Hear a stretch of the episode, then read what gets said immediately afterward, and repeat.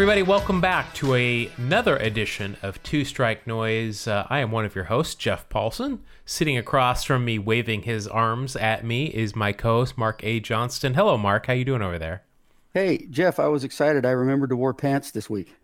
Uh, Trust me, I thank I thank you for that.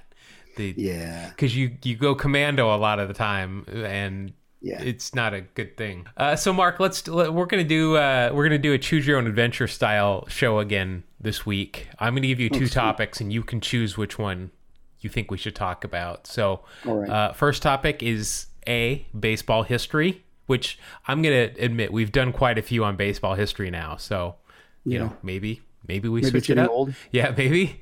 Or, or B, we rank from best to worst the shows on the TLC network about people with six or more kids.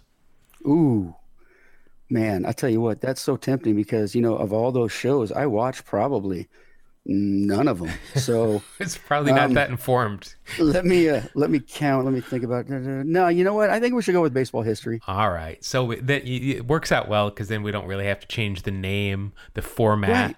the branding, the social media. Or the research that we did. Yeah. Yeah. Oh, that's right. I did research on baseball history this week, so that's a good Oh, see, thing. that should be a big deal. All right, so uh, let's jump into uh, our first segment, batting practice. A couple of, of uh, quick stories that I've dug up for this week. First of all, uh, uh, seven of the 10 National League MVPs from the 90s were named either Barry, Larry, or Terry. Can you name them? Oh my gosh. Uh, well, I think Bonds. Okay, so Bonds accounts for three of them. Yeah. Okay. And uh, Walker, Uh, Larry Walker in 1997, yes. Terry. You know, you got on this one. Terry Pendleton. Terry Pendleton.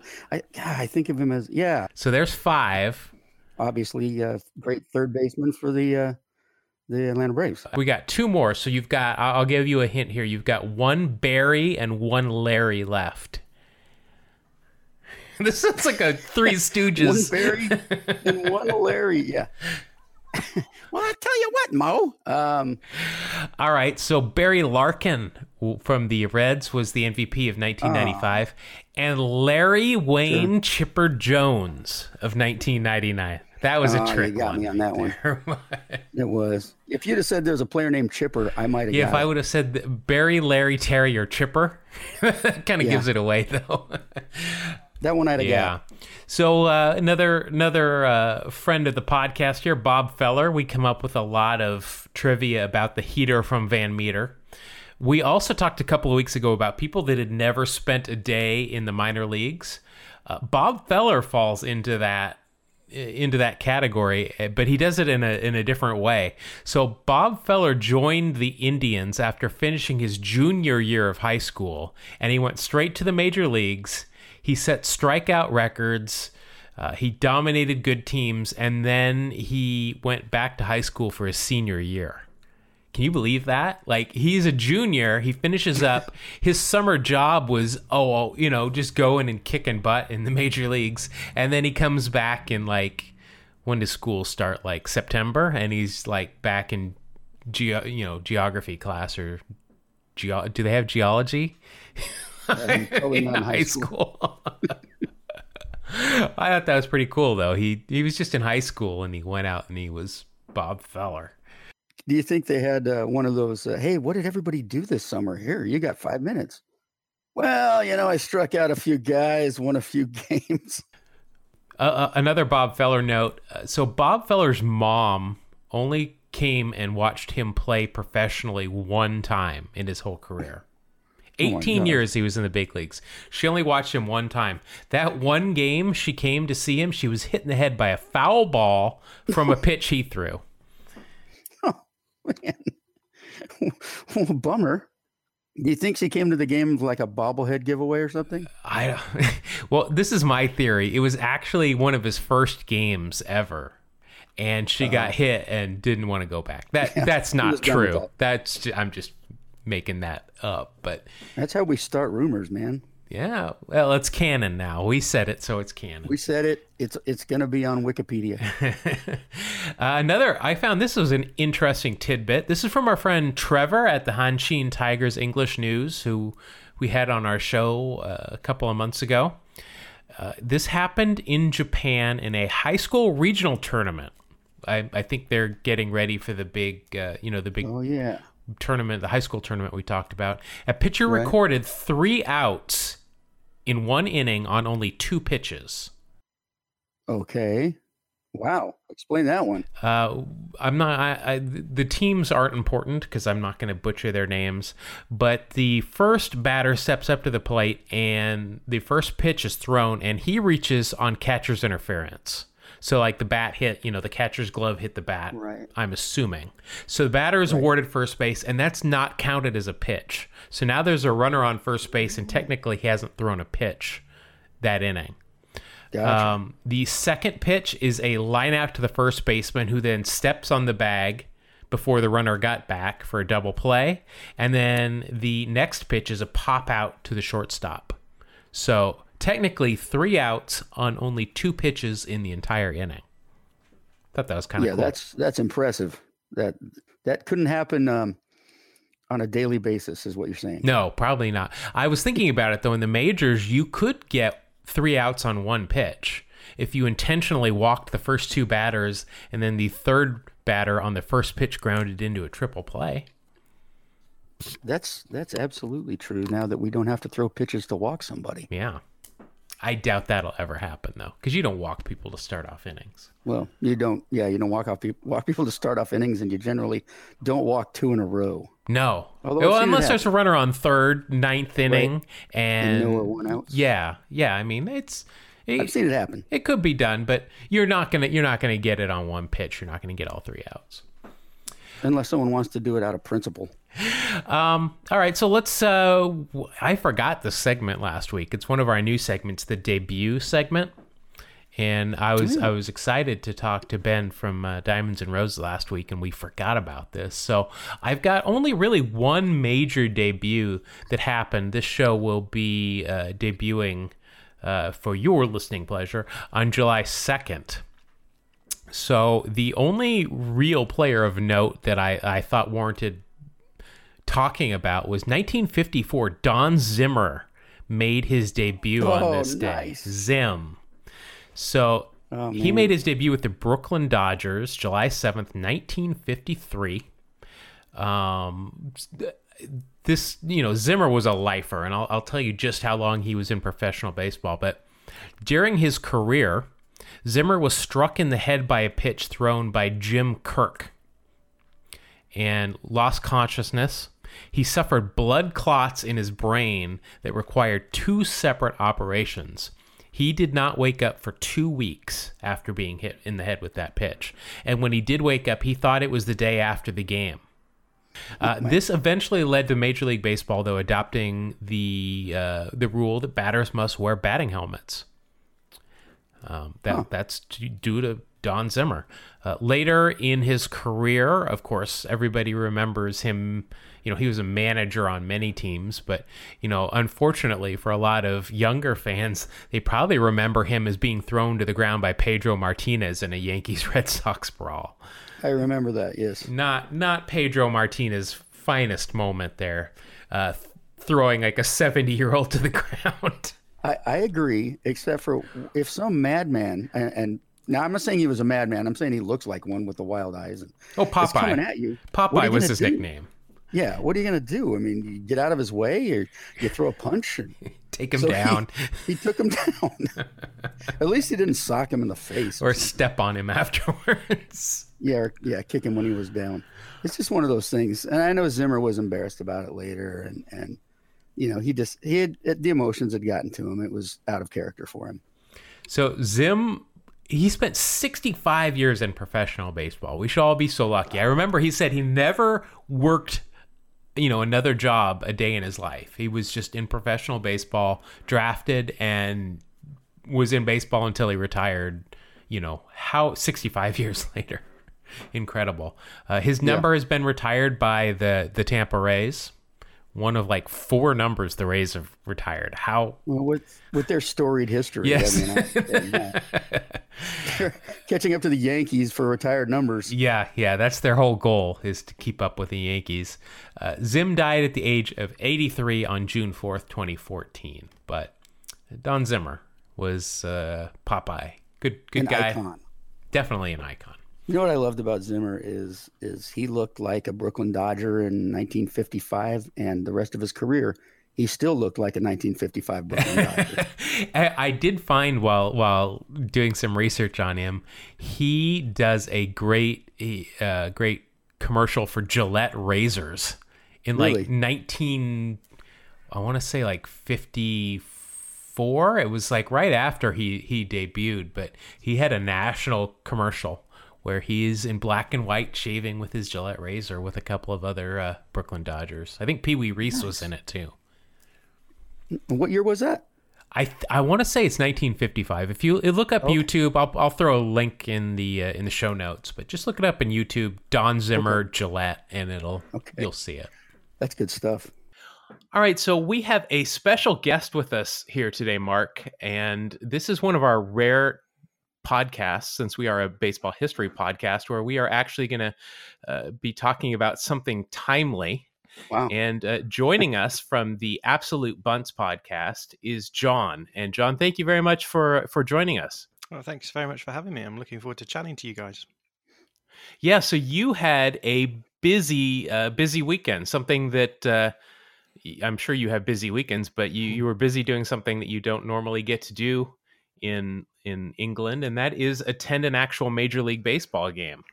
Just can you give us an overall feel of of how it was to see Major League Baseball in England? Yeah, it was it was my first baseball game as well. So it was um, it wasn't just the first European um, fixture for MLB. It was also my first uh, baseball experience, and yeah, it was it was great fun. So I've I spent a lot of my time um, watching baseball from behind the pitcher's arm. I use MLB.tv, um, which is a fantastic resource. Uh, but it means that you see the game from the same perspective all the time. Um, so always from behind the pitcher's arm, you always get a good idea of of what the pitcher is trying to do. You get a good uh, uh, idea of how plate appearances are constructed. You get a good idea of how it is that a that a hitter tries to um, work his way around um, a, a pitcher. And that means that um, when I went to, to the games on, the, this weekend in London, it, it meant that I had a, an entirely different perspective on on baseball, which is something I hadn't really been expecting, I suppose, because uh, I just assumed that when you're at the stadium, you you watch the game in the same way. You sort of have a good idea of what the the, the hitter is trying to do, a good idea what the pitcher is trying to do, and it's actually entirely different. I had a much better sense of, I think, what the what the fielding side were trying to do, and and looking at the runners go go around the bases. But I was sat just on the third base line, um, and so I was side on to the pitcher and the hitter, and um, it gave me a sense of of quite how fast they throw the ball, and it gave me a sense of of of quite how long the lengths are on the field and how far they hit home runs. But it wasn't quite the same experience as watching from behind the the pitcher's arm.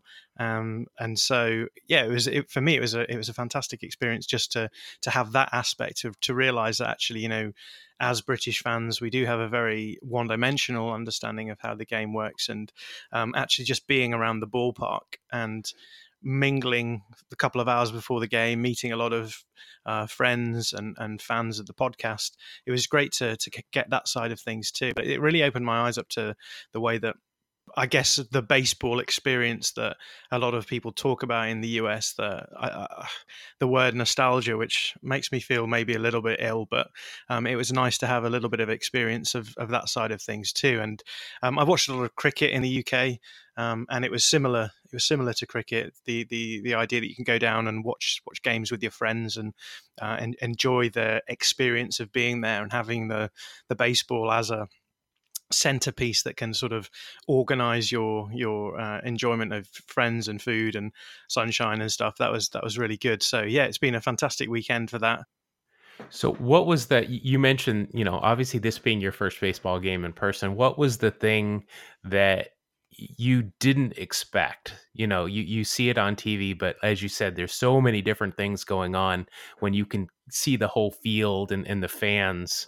yourself. What was that one thing that y- you would have never guessed happened just by watching baseball on TV? Yeah, that's an interesting question. I think my the, the the weirdest experience I think was was just having to keep up with the game as it went on because you're so used to having the box score in the corner when you watch it on TV and and and everything lined out for you and it was they did they did have decent scoreboards in the stadium but um that the one that I could see was actually quite a long way away and it was quite hard to see in the sunshine a bit. So it was it was interesting for me trying to keep an an idea of what was going on in the game just in my head rather than relying on on a, a little score box in the top corner um, and that that experience was quite fun that you, you know because i'm so used to watching it where everything happens from behind the pitcher's arm and in between innings it goes to adverts or mlb highlights or even just to a blank screen.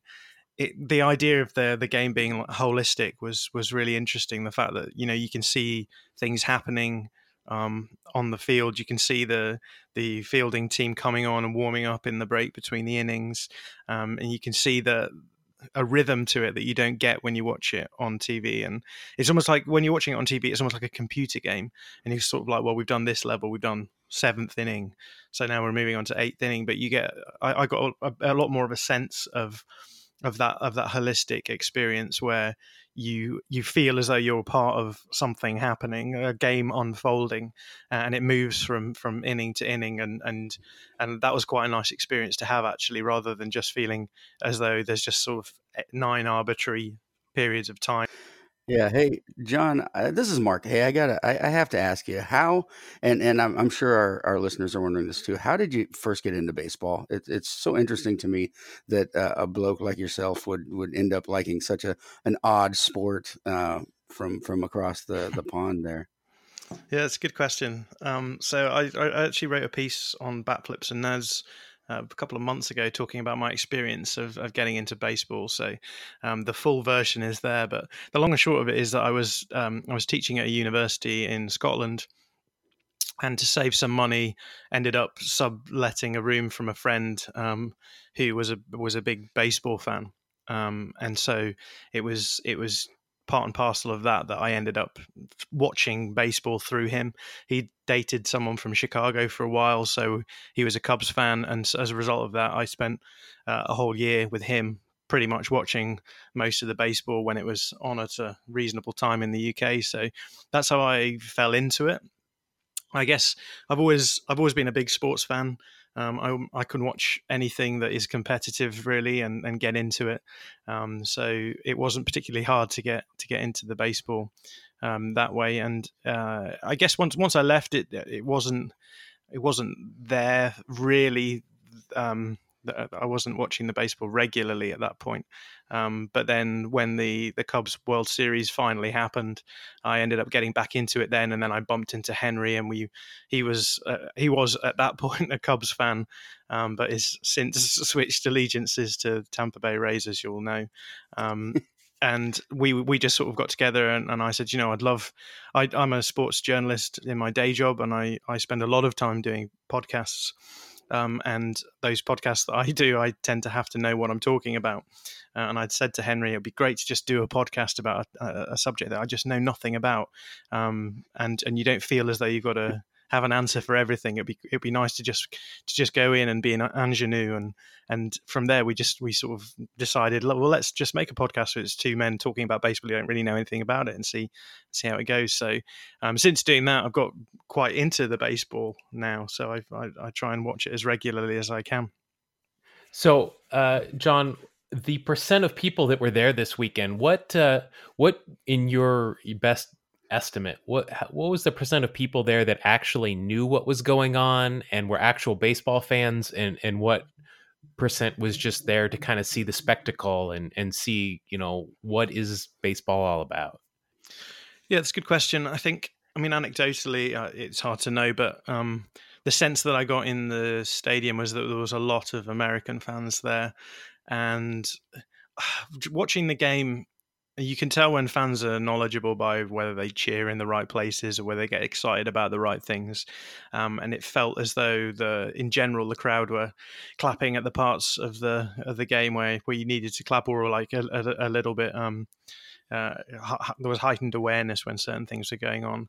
Um, so I would I suspect there was probably, I mean, the, the estimates that I saw people um, throwing out uh, amongst the, the British baseball community was maybe 60 40 Europeans to uh, Americans.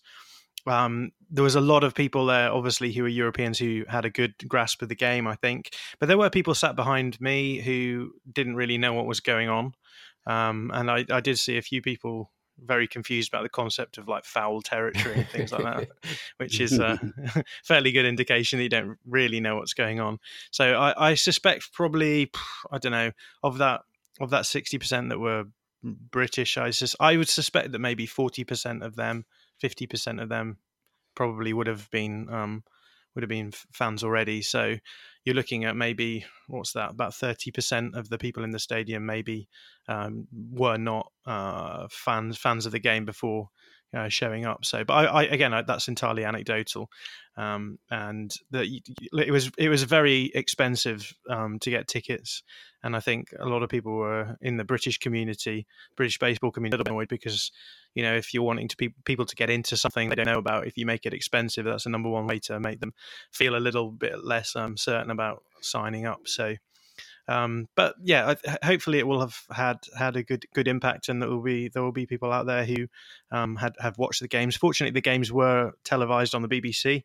Um, unfortunately, there were other things going on at the same time.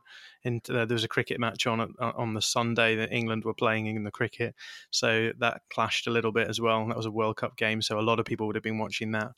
Um, but hopefully, there will have been some people who, who managed to flick through and see it on the on the terrestrial television that was free to air. So you never know; there might be people who who picked up on that. Out of uh, out of curiosity, can I ask uh, like a general range of tickets, uh, what they were selling for? Yeah, so there, was cheap tickets that I think would have been around sixty dollars. They were they were the cheapest tickets, and then it ramped all the way up to like three hundred and twenty pounds. Um, and I think the part of the problem was there wasn't really any correlation between how much you were paying for your ticket and how good the view was, um, because the London Stadium. I don't know if you know the London Stadium that well. The London Stadium is an athletic stadium. It was designed for the uh, Olympic Games in 2012, uh, and so it's designed to have a, a big running track in. So it's oval shaped.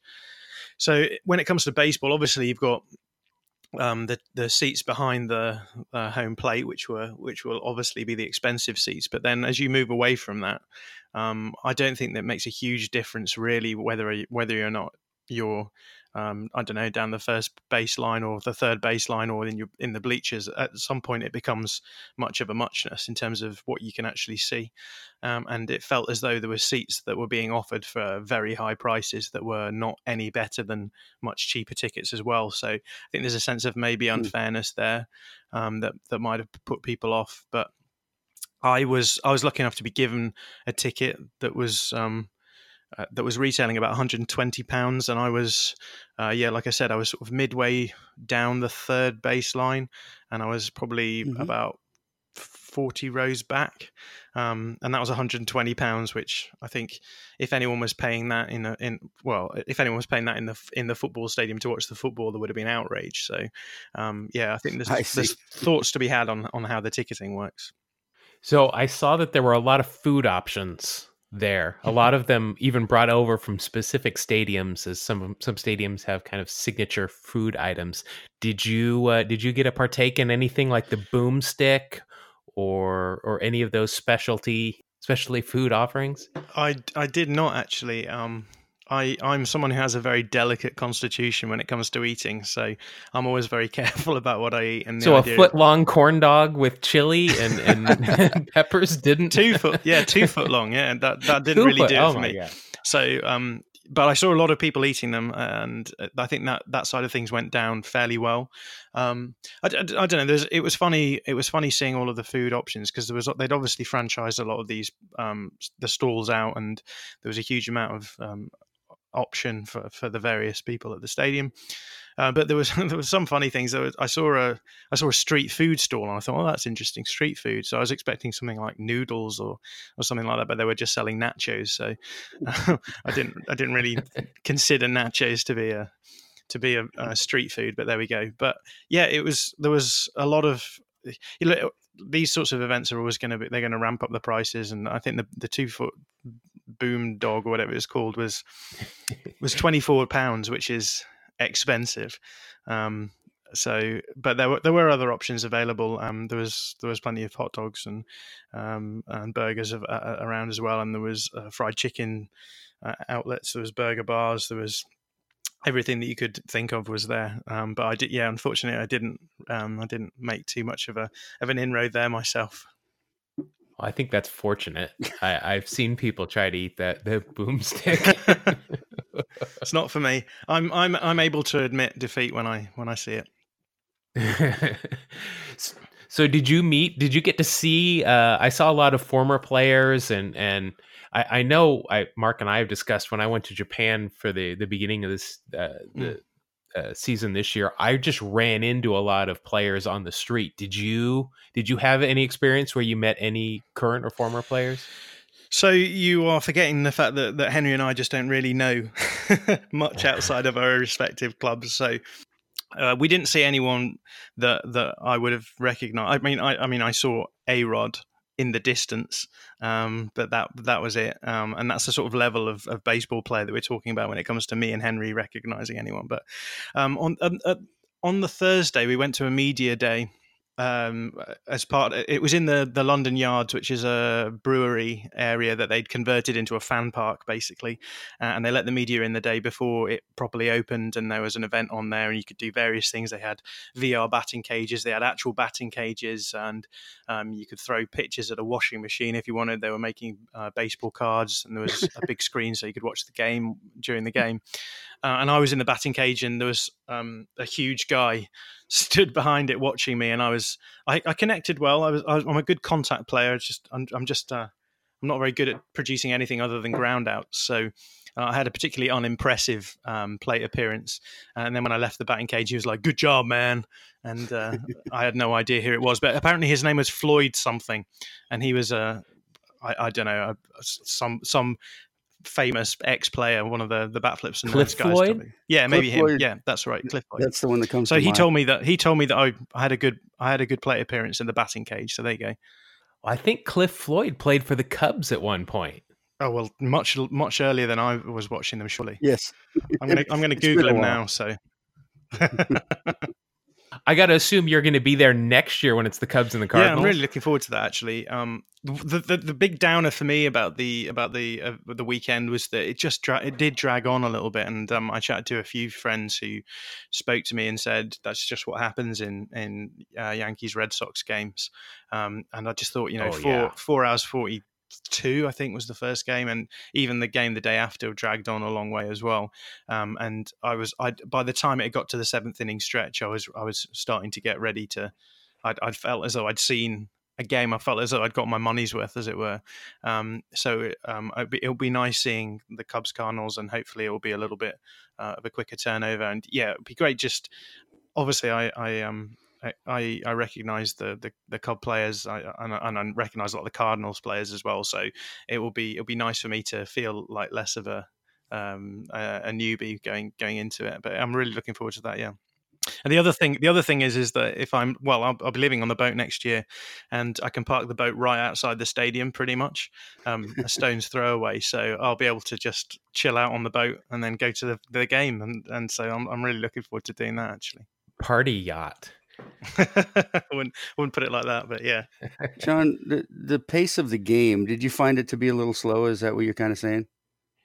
I don't know if it, yeah, maybe it was, uh, but I don't know whether or not it was the pace of the game.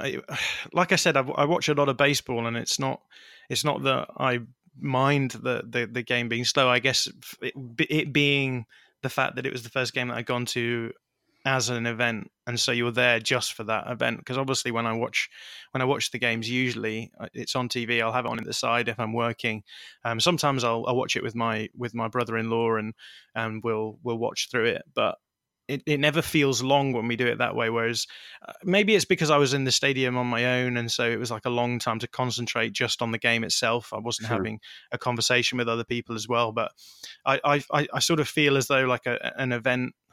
An event that goes on longer than three hours in a competitive sense, it, starts losing its competitive edge a little bit. Um, and I think in both games as well, you know, the fact that the fact that the the, the Red Sox, um, the the Yankees were were so far ahead in in Game One, and I know the Red Sox rallied, but it felt very much like a, a foregone conclusion after after like the mid midpoint of the first game and given that that was like pushing five hours that game it just seems a long time to have to try and invest in something whilst knowing roughly what's going to happen. Oh, that makes sense. And this the same was true a little bit in the in the second game as well because i think it was a was it the must have been the top of the seventh when when the the Yankees got um, about nine runs, I think, in that inning, and that pretty much killed off the game as well. So it's it's a lot of time to invest in for something that can just be over within an inning like that. So um, I guess I, I, guess I sort of feel as though the the the, the uh, Cubs Cardinals might be a, a, bit more of, a, of an equal um, showing, and it also might be just not much further over that three hour mark rather than pushing five. Yeah, Yankees Red Sox games are just they're notorious for being mm. drawn out, self-important kind of things. And then when you score that many runs, I admit I tuned out of the first one about midway through yeah. and I didn't even bother with the second one because it I just I don't like either of the teams and I know how long they are, but Yeah. I felt similar, to be honest. I, I, I have this British aversion uh, to to the favourites. So the Yankees, just for me, are very much like a, a sort of Man United uh, cipher when it comes to when it comes to baseball. I'm I'm just sort of like, well, they're the big guys and stuff, and they're in control of everything. And then obviously the Red Sox have won the World Series, so it, it, it, the last time around, so they're the the holders of the World Series. So I was I would I, I really like the idea of cheering for an underdog, and I suppose the, the Red Sox were the underdog, but um, yeah, I think I feel I felt I feel the same way about about that. Um, so it was I didn't feel as invested in the game, and I, I suspect that that probably played into the experience as well. That makes sense. It, it, you know, hating the Yankees is kind of a national pastime here. I can get on board with that. good, good. Welcome to the club, my friend. I really do hate the Yankees, and Henry hates the Yankees as well because he's a Rays fan. He's a Rays so, fan, yeah. So they're in his division, and he's like, hey, I don't think he'd really watched much of them, but he just he he really I think they must have just annihilated the, the, the Rays a few times, and he just got so angry at them, and he was like, "I never really understood Yankee hatred until they played the the Rays." But, but I mean, for Henry and I, the the Yankee players are just sort of processed meat men, aren't they? They're sort of like they all look very similar. They're all. I mean, Brett Gardner just doesn't have a neck. He it looks like a, a Doctor Who alien, and you know they, they sort of represent the evil of capital. He looks like the great Gazoo from the Flintstones with that big bald head. Have you ever, have you ever watched Doctor Who? Yes. Oh yeah. So there's there's an there's an alien in in it called the Sontaran, um, and the guy just looks like a huge potato. Um, but if you if you Google the Sontaran, it just looks just just like Brett Gardner. So. All right, I'm I'm googling. Oh, yep, there it is. what do you reckon? a tan Brett Gardner. Yeah. yeah. Brett Gardner after the London series when he was stood out in oppressive heat. Yeah. So there's quite a UK baseball network of fans and and podcasts. I've I've definitely found um, you know besides besides yourself absolute bunts bat flips and nerds you mentioned that's huge yeah. Uh, and and and blowing up and Joey Mellows right now is mm-hmm. really getting a lot of this whole season yep. uh, has been getting a lot of publicity. I've actually been to two games that he's been at, and oh, really? and Mark has been to one, and we were un- unbeknownst to us that he was there on yes. all three of them. Mm. Um, but you and Henry were actually uh, uh, mentioned in an article on MLB.com last week, which is really cool. yeah, yeah, we were uh, both cheesing. Was I think is the word that, that I don't know if you have that word in the US. I don't know if we even have it over here in the UK. It's a word that I use a lot. We were cheesing. We were we were grinning all day because it was um yeah it was great to to to have that sort of exposure. Um, I got to chat to Anthony Castrovince, who's a, an MLB journalist, um, and it was great actually. I got to. It's a shame because you know you, you end up doing. I spoke to him for half an hour, and we had a really good chat about British baseball fandom, and I think you know obviously this the um, the space just meant that he could only put a couple of lines in for me, and it was just something like, "Oh, British baseball fans are a bit nerdy or something, which felt like some of the uh, some of the least uh, um, the profound things that I'd said. But there you go. That's you've got to have your angle as a journalist. Uh, I know that, and so I appreciate it. Well, I admit I felt a little a little tinge of jealousy seeing all of the get-togethers from all of the different because I follow a lot of uh, different UK fan mm-hmm. groups, and even though I, you know, I finally just last year got season tickets to my favorite team. I felt it. I felt like I, I, I was missing out there, just seeing everybody come together, and it's a little bit different because everybody was happy to see each other here. You know, if like Mark kind of referenced, if if we see a group of Yankee fans, we don't really want to go over and talk with them. But there, it just seemed like it was a great kind of camaraderie of of, of everybody getting to come together for these games and really kind of enjoy baseball just in its kind of purest form and i thought that was really cool. Yeah i mean we don't really have the option of being able to be picky as british baseball fans. So yeah even the yankees fans we have to put up with because we are very much in the minority. But it's yeah the british uh, the, the mlb uk community is great. Um, they organize regular events that all over the country. Actually, there's there was I think four or five events over the weekend in places like Glasgow, um, Sheffield, Leeds. Um, there's one in the Midlands. Um, there's one maybe in Worcester or somewhere odd like that. And then there's there was one in, in London as well. So they they hired out basically the bottom floor of a, an American bar in London Bridge area, and uh, everyone goes along to that. So that's how I I actually um, came across a lot of the the people who I know in the British baseball community through just going to this Belushi's um, sports bar in, in London Bridge, and they put on loads of. They'll have a, an event on a Saturday maybe, and they'll put on all of the day games that are on around the various screens, uh, and people will meet up and catch up and and it's it's funny, you know. It feels it feels very much like they're an underground community, you know. So no, n- baseball has a really bad rap, I think, in the U in, in the the UK in particular, and and a lot of people. I, I mean, I even shared on my um, on my personal Twitter account the fact that the games were being shown on the BBC, and um, a load of people said, "Well, I'll make sure I avoid the BBC then." Um, so it, it's not just that people don't like uh, baseball. They don't. They actively don't like baseball. Um, so I think it, it was it was a really odd experience this weekend, going from being a sort of minority where we sort of hiding away in sports bars around London to having the the London Stadium all to ourselves, and just the experience for me of on the Sunday of just walking around the stadium outside the the stadium and just bumping into people who I knew, and then having people coming up and introducing themselves to us, and having people want to take photos with me was just a really nice experience that you know so something which sort of happens behind the scenes and in podcasts and in chat rooms and in and on twitter and social media is actually able to air itself out in public.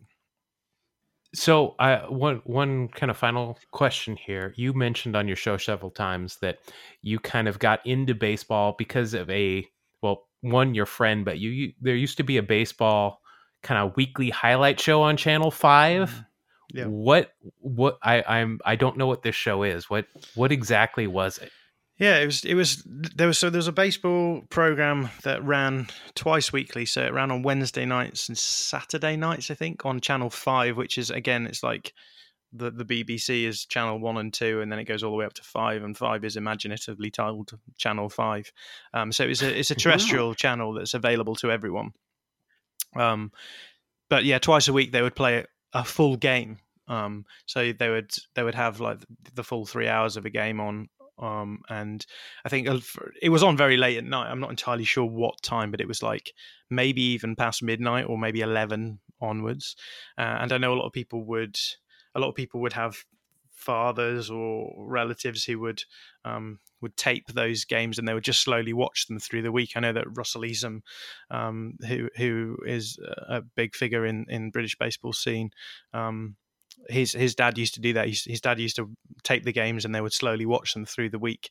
Um, my experience was always, I guess, more sort of um, when you're at sleepovers and with friends and you would like watch a film or something and then afterwards it was just so late at night and the the the, the fact that there's sports on terrestrial TV is pretty odd for a for a British um, for someone growing up in Britain. So we would stick on the baseball and try and work out the rules just by watching the game. And uh, I remember being entirely confused by it. But um, I, I, guess um, the, the, the baseball on five just never really it, it, it never really I was never really in the right frame of mind to get into baseball from watching that. So I never actually, um, I never really got into baseball as a result of that. And it was, it was only because my friend had a subscription to MLB.TV um, that I that I got into it. So, but yeah, the, the, the baseball on five was was a huge reason for for a lot of British baseball fans um, getting into the sport in the first place, for sure. Or at least some sort of an introduction. Uh, hmm. Yeah, something to plant it in the back of their mind I think that's cool. Hmm. So you and uh, Henry, while being keen minds focused on learning the great game of baseball, are also arguably among the top in the world at making baseball parody songs. uh, your uh, your parody of "Go West" by the Village People, uh, which, if with your permission, I, would like to put a, a, little clip of it in here. Oh yeah, go for it. Uh, which you changed to Joe West, and uh, it um, went down a list of, of major league umpires uh, that that fit perfectly. Fine, I he'll do what he should. Jordan Baker, but they aren't as good as Joe West.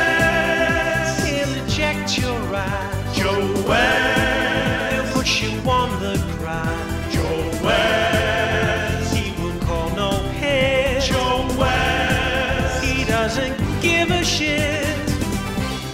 Now, do you beyond the name Joe West, you know, just seeing him in games, do you, do you know anything about Joe West himself?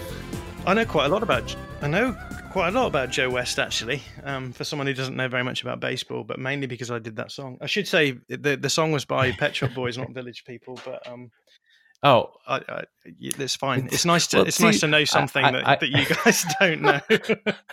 how how in the world would I think the village people say? yeah, yeah, yeah, I get it. It's uh, we all we all make mistakes, and Henry make, and I make more than more than anyone else. So maybe you can have a correction section in your next podcast. There you go. Um, Kangaroo court. I'm going to owe a lot of money.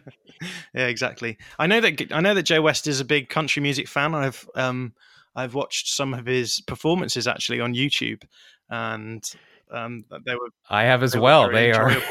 they are interesting. Uh, I know that he's very unpopular in in many respects. I've seen him. I've seen him um, get involved in various fracas on the field. Um, I know that he was involved in that um, crowd interference call between the Red Sox and another team who I have no idea who it is off the top of my head. But um, was that in the postseason last season? Was it in the postseason or was it maybe towards the end of the season? Um, where was it Mookie Betts? Someone knocked a ball and stopped him from someone stopped someone else from getting a home run. It was deemed to be crowd interference. And then, um, hmm. what else do I know? He pushed someone over. I can't remember who it was. Um, yeah, uh, it was uh, Joe, not Joe Torre. It was it was some manager after a game, wasn't it? I I have no idea who it is. I've I've also I've, I've got a feeling that he might have been involved with um, um what's his name? Bum Bumgarner is that his name? Was he a pitcher? Madison Bumgarner. Yeah, did he maybe they maybe had a go at each other or something? They stared. They had a stare out maybe, where oh, or maybe it wasn't. Maybe it Mad Bum stares at everybody. yeah. Well, that's that. So I don't know. Do I, have I passed the test of knowing things about Joe West? yeah, that's the, the country music was was the main thing. He's he's also famous for uh, the the the protective vest that most umpires wear behind home mm-hmm. plate. He he patented that. It's called the West oh, Vest. And he was uh, also the umpire in the the Naked Gun. Oh wow! Where uh, where Reggie Jackson tried to assassinate the That's, Queen. That is a good fact. Um, I'm impressed with the the the body armor one as well because maybe it's something that runs in the West family because you guys call May Wests, isn't that like a life jacket or something?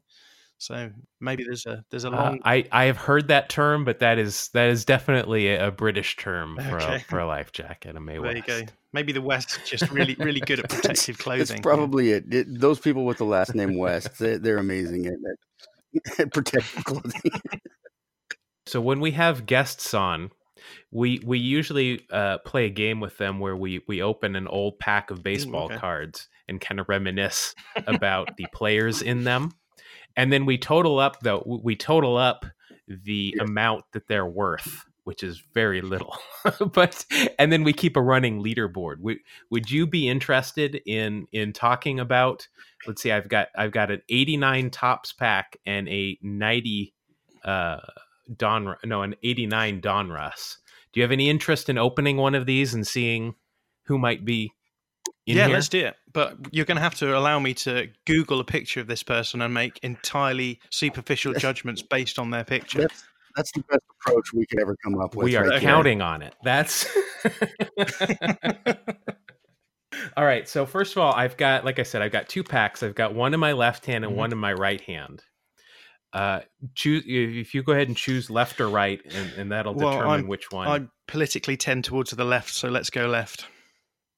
All right. That is the 1989 Topps, Mhm. which I was four years old. I remember it well that season. which is good because there's a piece of gum in here. Mm. Which, if you don't know about uh, gum in Topps baseball cards, It's not used, no. Uh, it uh, no, it's not used, but it is brittle. It is covered in flour or something. We were we were trying to determine what it is.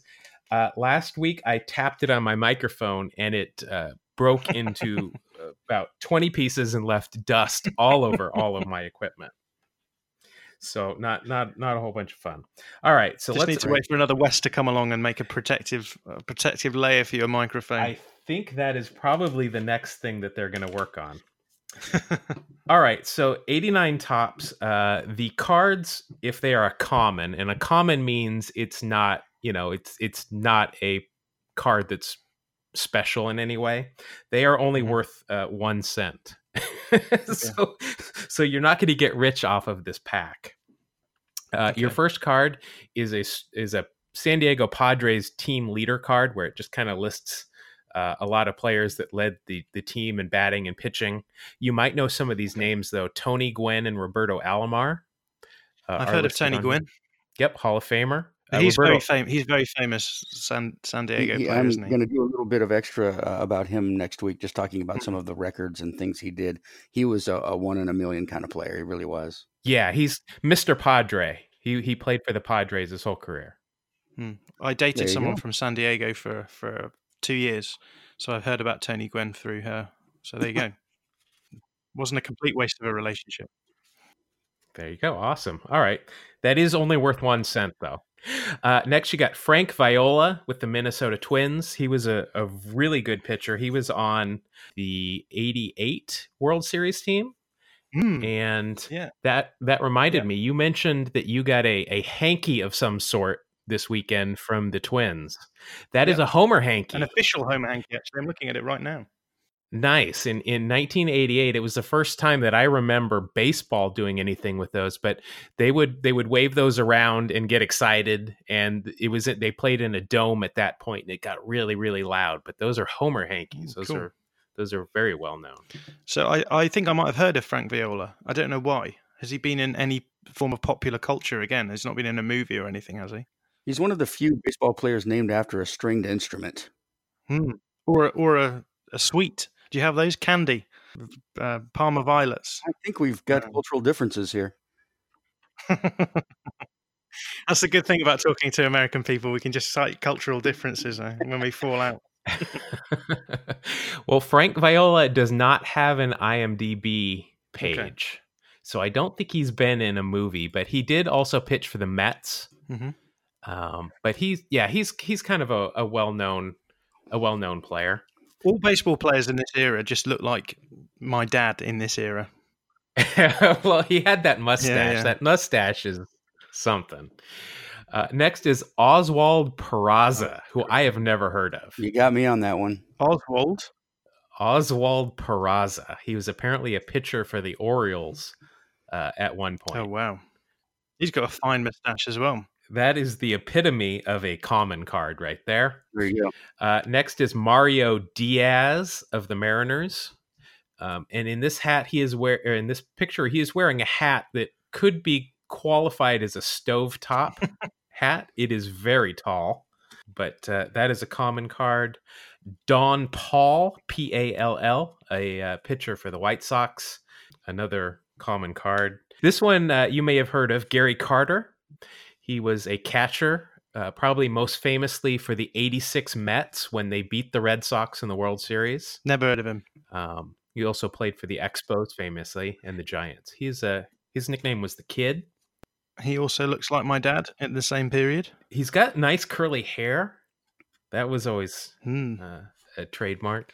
Uh, Jeff Montgomery, a pitcher for the Royals. That is uh, a common. Uh, Mike Marshall for the Dodgers. He was uh, kind of a utility guy. There's a lot of cards in this in this in this set. So there there are 15, and I'm going to tell you right now Whoa. that you do not have a strong pack here. um, probably your best card, uh, besides the uh, Gary Carter, you've got Paul O'Neill with the Reds. So Okay. he later went on to be uh, an outfielder for the Yankees and won. Well, he won a World Series for in Cincinnati in 1990 against the A's, and then he went to the Yankees and won one or two there. He is now an announcer on TV for the Yankees as well. And it Is Paul Paul O'Neill isn't the player who kicked the ball, is he? That's him. he is that that is him. I don't know if you guys know, but on, on MLB.tv, we don't get American adverts. What we get is highlights from um, because we're obviously out of the catchment area. We can't they can't show the adverts outside the US, so we get highlights from the MLB. And uh, I think maybe two or three years ago, that was a highlight. The the Paul O'Neill kicking the ball back to the second base or third base or whatever it was, second base. Yep. And, and I Um, think I saw somebody tweet recently on Baseball Reference, his Baseball Reference page. They've got a, you know, bats and throws. You know, I think he batted left handed. I think he threw left handed, but they also put a kicks on there and put his, I think it's right because I think he kicked it with his right foot.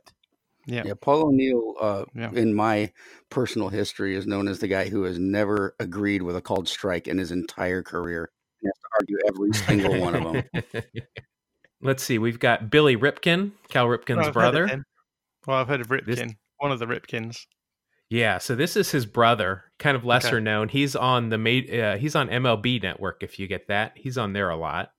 Mhm. Um, he's probably most famous known for Yes. a baseball card where uh, he was holding it and Oh, on the yeah. knob of his bat Yeah, I've seen that. there was an interesting choice of words. Which we can't say, presumably. uh, the rest of these, let's see, we've got Todd Stottlemyre, uh, who is a pitcher for the Blue Jays, most famously. His father, uh, Mel Stottlemyre, was a very famous, uh, more famous for being a pitching coach for the Yankees uh, when they won a, a lot of World Series. And then the rest of these guys are just commons Gerald Young, Vance Law, Dennis Rasmussen, and Nelson Santovenia. Mm, Wow, great pack, John. Hmm.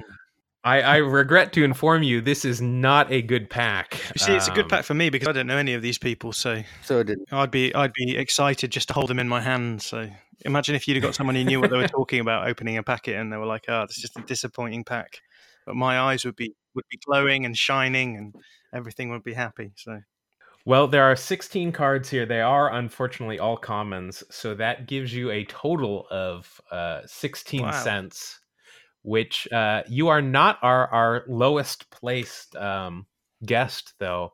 Uh, Kevin Kalau, who was a former assistant general manager with uh, with uh, the Tacoma Rainiers, which is a minor league team, he only came up with 14 cents. So you are you are solidly entrenched in not so just last above place. just above the Mendoza line, as it were. that's right. There you go. I like. yeah. Interesting fact. This is because this is what we do. Mario Mendoza's career batting average is actually, I think, two fourteen. Yeah, it's not bad, is it? It's it's not great, but it's not two hundred, which is Yeah. strange. Why he gets labeled with that. But, uh, uh, also included in this uh, pack, though, is a chance to win a trip to the 1990 spring training. So um, if you want me to enter you in that. All right. Well, um, thank you once again uh, for joining us, John. It was it was great to talk with you. Do you want to tell people how they can uh, follow you on social media, where your your podcast is? Yeah, you should you should follow the Absolute Bunts page. I don't actually know what the at is. I think it's just Absolute Bunts because there can't be anyone else who has that. Yeah, it is at Absolute Bunts.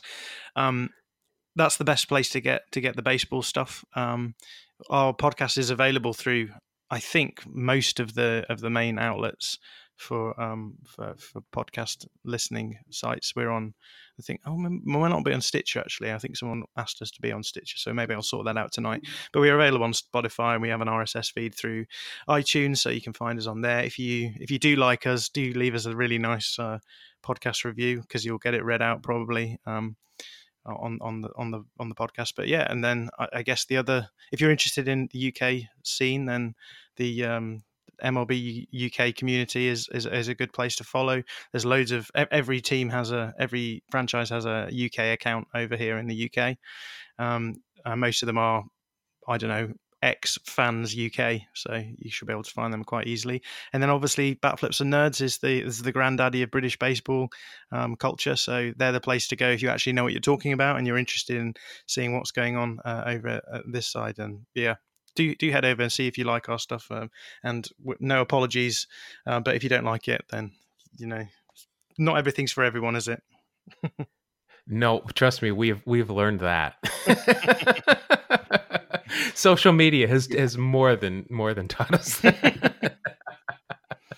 We, we're actually quite we're actually quite worried that you know we are quite irreverent about baseball. Um, so, for example, you know the big joke being that, that Bob Gibson just sounds like a, a granddad accountant or something, and uh, I think there's a generation of people in America who would just be like, just wouldn't get our joke about him, and would just be like, Bob Gibson was a great player. What do you want about? So, um, yeah, if you, if you are offended by our podcast, then apologies if anybody's interested in uh, the uh, erotic Bob Gibson uh, literature, uh, I might also suggest Absolute Bunts. They are they have some some interesting things going on uh, on a weekly basis. Yeah, that was a, that was a level too far for even us. I think we, we, we, Henry downloaded an erotic novel, and I was like, I'm not sure we're going to be able to do this in all good faith on the podcast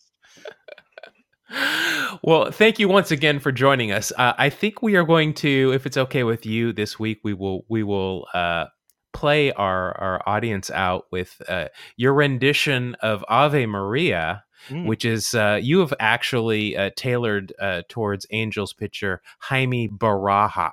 You'll just have to listen. I can't pronounce his name. so, John, thank you once again for joining us. Mark, do you have time next week? You want to do another show? Yeah, you know, I, I think uh, I think in between all these uh, celebrations and of you know our Independence Day, no offense, John, uh, I think I'll have some time to work that in. All right. Uh, just a reminder uh, beyond following Absolute Bunts, you can follow us as well on social media. We are at Two Strike Noise, TWO Strike Noise on both Twitter and Instagram. And until then, we will see you next week on Two Strike Noise. Good night, everybody.